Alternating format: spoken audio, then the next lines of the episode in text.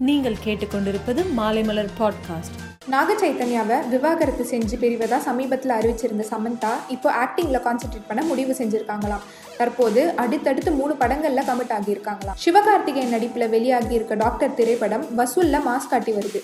இந்த வருஷம் அமெரிக்காவில் ரிலீஸ் ஆன தமிழ் படங்களில் அதிக வசூல் செஞ்ச படமாக மாஸ்டர் இருந்து வந்த நிலையில் இப்போ டாக்டர் படம் அதை பீட் பண்ணியிருக்கு. சூர்யா ப்ரொடக்ஷன்ஸில் பாலா ஒரு படத்தை டைரக்ட் பண்ண போகிறாரு இந்த படத்தில் நடிகை ஐஸ்வர்யா ராஜேஷ் இம்பார்ட்டன்ட் ரோலில் நடிக்க இருப்பதா அப்டேட் வெளியாகி இருக்கு. ஒன்றாம் டைரக்ஷனில் சசிகுமார் நடிச்சிருக்க எம்ஜிஆர் மகன் மூவி டைரக்டாக ஓடிடியில் ரிலீஸ் பண்ண போகிறாங்களாம் அதுவும் தீபாவளிக்கு ரிலீஸ் செய்ய பிளான் பண்ணியிருக்காங்களாம். மேலும் சினிமா செய்திகளுக்கு சினிமா டாட் மாலைமலர் டாட் காமை பாருங்கள்.